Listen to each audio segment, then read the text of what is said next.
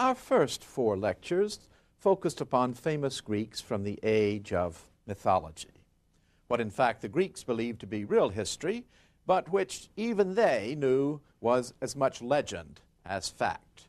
We looked at Theseus, the traditional founder of Athens, and then at four famous Greeks of the age of the Trojan War Achilles and Agamemnon, Hector and Odysseus, ennobled forever by the grand poetry of Homer.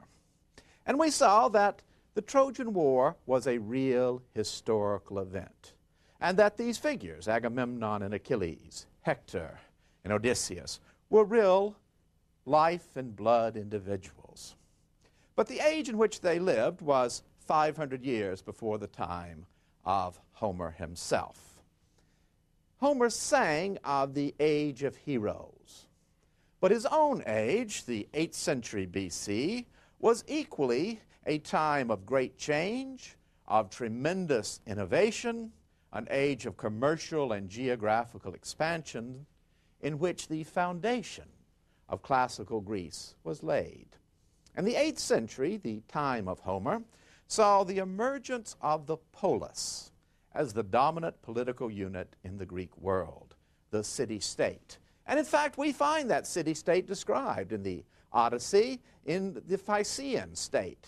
King Alcinous and his capital city with its great walls and its surrounding territory, and also on the shield of Achilles in the Iliad, a polis is described. Not only its walls, but its characteristic features, such as the giving of justice by the community rather than the individual seeking vengeance. And yes, that warfare, which was a characteristic statement of the polis as well.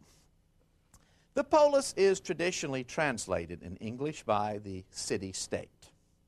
It is a sovereign unit consisting of a walled city and then surrounding territory.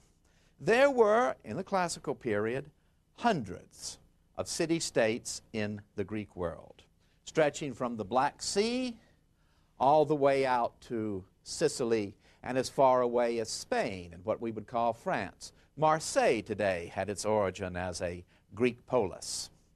The polis could be carried around, it was portable. And so colonies were sent out from cities like Corinth and Syracuse in Sicily was one of the many colonies that were sent out, becoming independent cities in their own right. The polis was fiercely autonomous. All of them were Greeks, and yet each city believed itself to be as independent as Britain or Belgium or France was traditionally.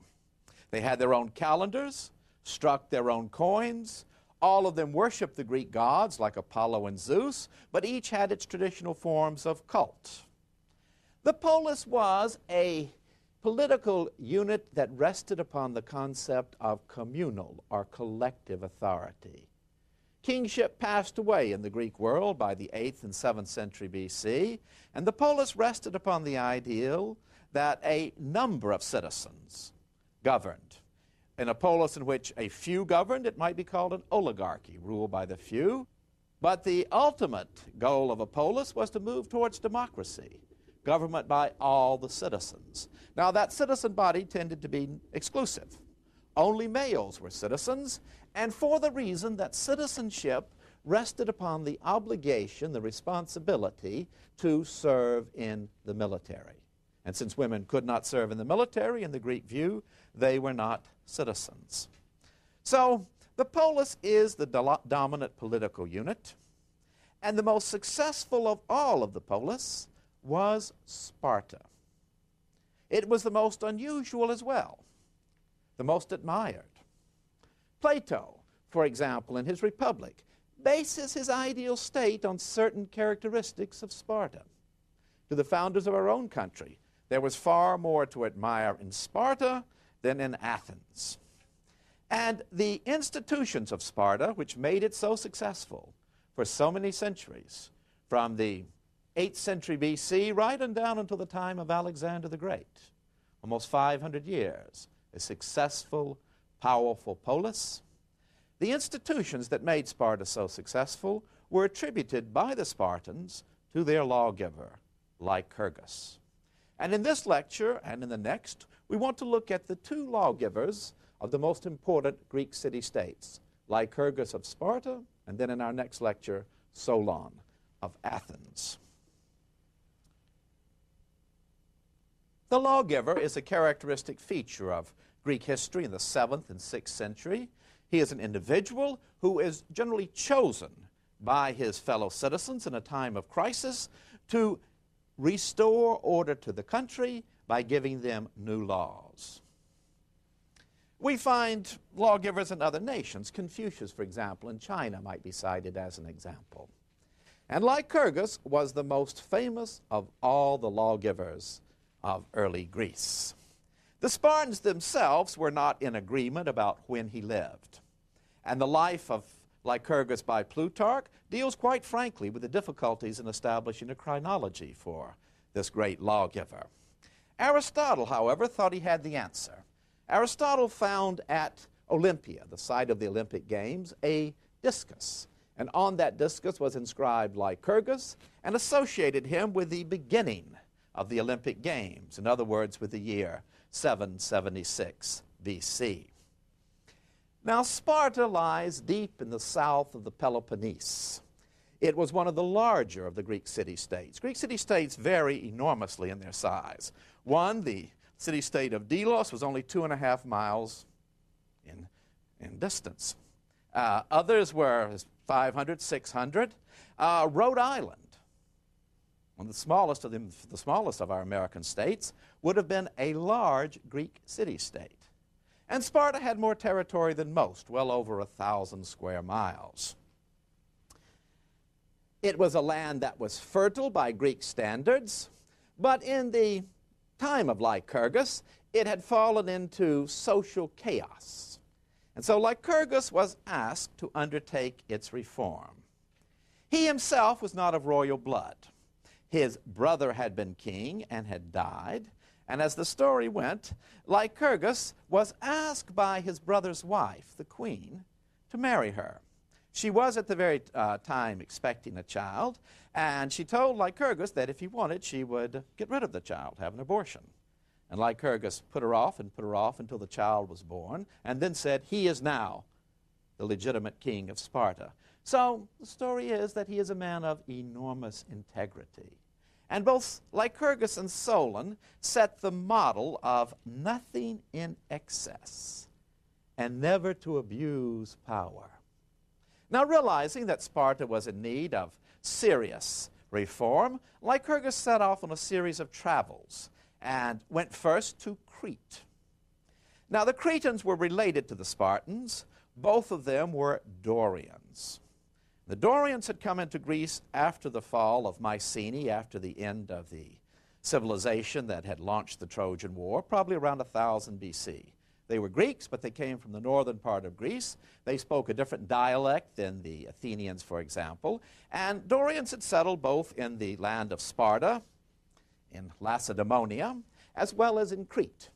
And uh, Lycurgus studied the characteristic institutions of Crete and then he went to Ionia, Asia Minor, where the Iliad was composed. And there he also studied their Greek institutions and compared the softness and love of luxury that characterized the Ionians, wearing their hair in artificial curls, wearing perfume, taking hot baths, with the rigorous, warlike society of Crete. He also went to Egypt, we are told, and noticed how the warriors were set apart from other elements in the society of Egypt. And then came back to Sparta to carry out his reforms. And those reforms rested upon achieving absolute equality among all Spartans. For the bane of the Greek city state was civil war, and it was civil war brought about by economic and social disparity. And the goal of Lycurgus was to make every Spartan equal. He also wanted to establish a balanced constitution. And it was the balanced constitution of Sparta, attributed to Lycurgus, that was so admired by the founders of our country. Now, in antiquity, a balanced constitution is defined as follows It is a constitution which balances in itself all the elements essential to government. And these the ancients believed were three monarchy, aristocracy, and democracy. Every government has the need for strong executive authority, for a, in a time of crisis or warfare, for a single individual to be able to hold the reins of essential power.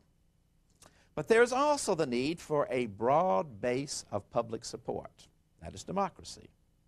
And within that, there must be room for the guidance of the state by a collection, a small collection, of the best individuals. Aristocracy, this doesn't mean European nobility, but the best individuals, the best morally, the best intellectually. And Lycurgus sought to give the Spartans this kind of balanced constitution. The monarchical element, as he created the Spartan state, consisted always of two kings. There were two royal families, and these kings acted as checks upon one another. Now, at home, the king was fairly limited in his power. Oh, he had jurisdiction, for example, in the case of an heiress. He had jurisdiction over public roads. He was traditionally priest of certain divinities, such as Zeus. But his power was very limited. But in wartime, once the Spartans had declared war, he was absolute as commander in chief in the field. The democratic element was supplied by the assembly of all Spartans. And all Spartans came together to decide all issues of war and peace, all domestic and foreign policy issues were ultimately decided by the assembly of all Spartans. So it was a democracy in that the citizens were the ultimate sovereign, that power than which there was none greater. And then, for guidance, there was an aristocracy. The literary council of old men, the Gerousia, 28 members, the two kings, plus 28 older Spartans. And they were chosen in what Aristotle said was a childish fashion.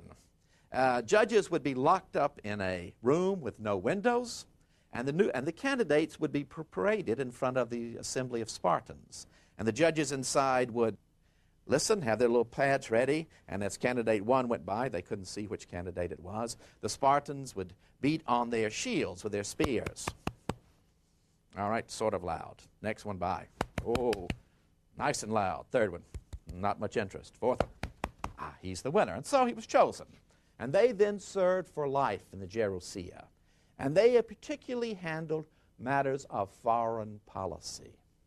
And then there was one more element added after Lycurgus, the five ephors. Any Spartan could be elected as an ephor.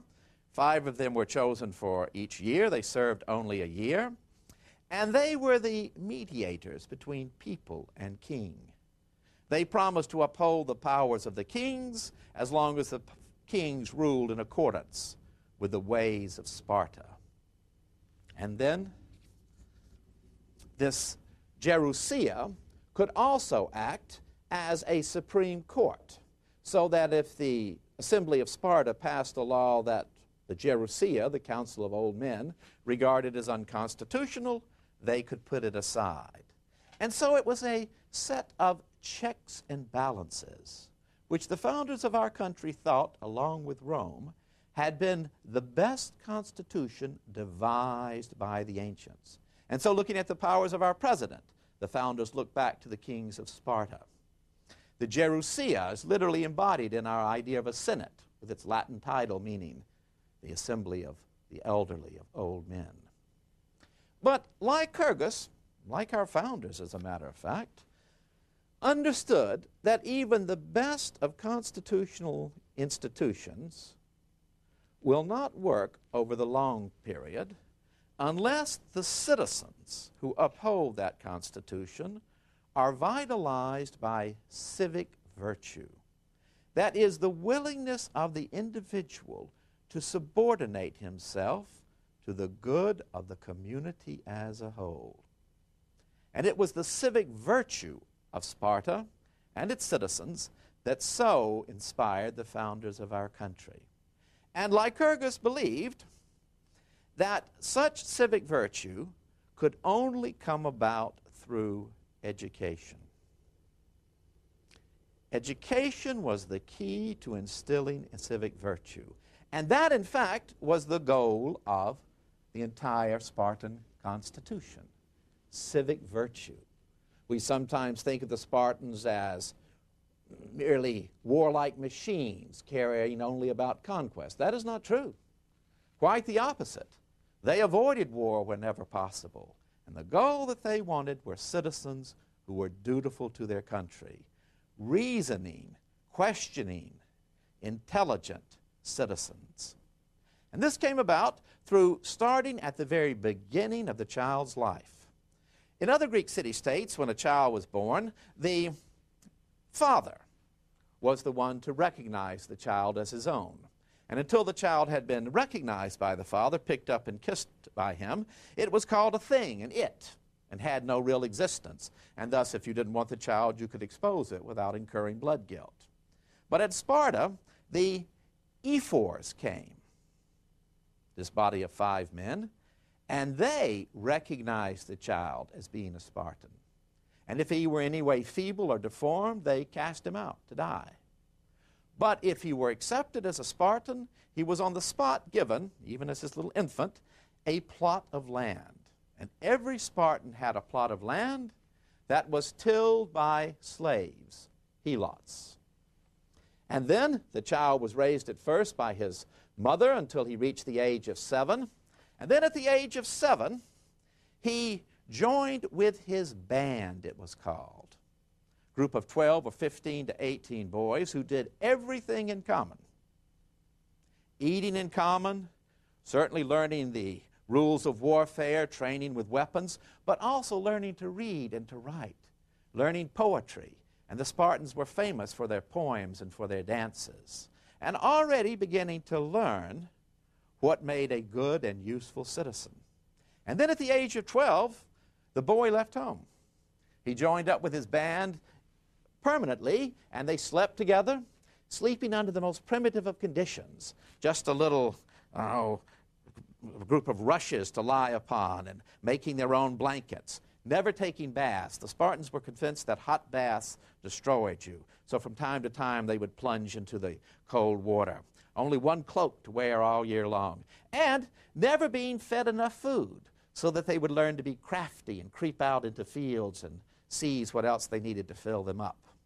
And then, the age of 18, they graduated from their band. They had been carefully observed all along. And the Spartans believed that leisure was essential to a free man's life. And so the men came out constantly to watch the young boys training. They would watch the long young boys at uh, mealtime. They would question the young boy, saying, for example, Who do you think is the best citizen in Sparta? Who do you think is the best man in Athens? What should our policy be towards Athens? So the boys grew to have a rounded view of the world. And then they went out on a mission at the age of 18, one that is condemned by Plutarch. But the Helots were the state owned slaves of Sparta. And the boy was sent out with nothing but a few rations and a dagger. And he was supposed to find and kill the largest, strongest Helot he could find. It's cruel and brutal, but the idea was to give them a taste of blood before they went into battle. And then they became full fledged members of the Spartan community. Now, it is characteristic of Sparta that the girls received the same education as the boys. And in Athens, for example, girls were kept secluded. The women were kept so secluded in Athenian society that women even spoke a slightly different dialect from the men. And um, when a girl in Athens got ready to marry, she'd be about 14 and fa- her father and mother would pick for her a husband who might be 45 or 50. And he would have on his bookshelf, right next to his books on how to train a horse or a dog, how to train up your wife. Now, she might grow to have affection for him and respect for him, but romantic love was never in question. In Sparta, the girls received the same education, exercising in the nude right alongside the, the boys. And when they got ready to marry, it was a marriage based on romantic love. And in fact, the Spartans believed that everything should be dedicated to the community. So, a Spartan, for example, young Spartan might go up to an older Spartan and say, I have been observing your wife, and I think she is a wonderful woman. Would it be all right if we had a baby together? And the uh, husband would say, Well, let me check with my wife. Yes, she would love to make a baby with you. Let's do so. Or the wife might come up to the husband and say, I have been in observing young Kylon there and think he would make a wonderful baby for us. Would you like to do it? Yes, go ahead, dear. Make a baby with him if he is willing. So, uh, a concept of adultery really did not exist in Sparta because it was the purpose of the reforms of Lycurgus to make all Spartans equal. So they all owned the same plot of land, all had a set number of helots, and if a Spartan were out hunting and wanted, oh, needed new dogs, for example, or needed some more javelins, he thought nothing of going into another Spartan's house and borrowing them and taking them. The women in Sparta with, were treated with the utmost respect, and the only person a Spartan ever called master was his own wife, and he always called her Despina, or my mistress. And she is the one who ran the farm. She is the one who disciplined the, the helots. Another destroyer of civic virtue in the mind of Lycurgus and the later Spartans was money. And there was no gold and silver allowed to Spartans. Whatever currency was needed was in the form of huge iron spits. So an enormous amount was needed to buy anything. So you couldn't hide your wealth. And it was believed that as soon as the Spartans began to use gold and silver, their constitution would vanish. The other thing that destroyed a country, like Lycurgus believed, were lawyers. And there were no lawyers in Sparta because there were no written laws. Their laws were engraved upon their hearts. Their Spartan way of life, their rhetra, That was what made them so unique. And they didn't need lawyers to interpret it. It was based on honor and justice. And the honor of the Homeric heroes lived there in Sparta, lived in the men as well as in the women. And one time, learning of how free the women were in Sparta, a foreign lady said, It seems to me, you know, that only in Sparta do the women run the men's lives. And the Spartan woman said, That is because, madam, only in Sparta do the women bring forth men. The mothers were deeply proud of their sons. And when Spartans went off to battle, their mothers told them, Come home with your shield or dead upon it. For the greatest shame was to throw away your shield and to leave your comrades unprotected on the field of battle. So, this was the Spartan way. They had no luxuries. They did not believe in building fancy houses. And in fact, the collective existence was carried on even after you were an adult. And the men all came together in their private eating clubs, about 15 or 18 Spartans. And there they took all of their meals, and not even a king was exempt from sitting down and having these meals all together. And uh, their favorite food was the black broth of Sparta heart and lungs, kidneys all chopped up together, sauteed with a bit of onion, tiny bit of red wine added. It was a food that only the Spartans could eat. And visitors coming there, having heard of the black broth, found it absolutely nauseating. But to the Spartans, it was the most glorious of foods, the same way that they used very little wine. And nothing was more disgusting than a drunken man in their view. So, eating their black broth, drinking a tiny bit of wine mixed with water, they made their way back home without even a torch to light them. They frequently brought their sons to the eating clubs to show them the Spartan way and to pass on the values. And yet they were also not only civically virtuous, but the bravest, most feared warriors of Greece. For after all, to a Greek, to be a man was to be a warrior. And the ultimate st- statement of civic virtue was to serve your country on the field of battle. And the Spartans carried this to its utmost statement. Whenever the king marched into battle, he was always accompanied by an Olympic victor on either side. The Spartans knew that reputation is important, and they never entered Olympic Games unless they were pretty sure they were going to win the event. But on one occasion, a boxer entered from Sparta, and in fact had a very strong challenger from the city of Corinth. Always an ally of Sparta, but very different from the Spartans. Luxury loving were the Corinthians.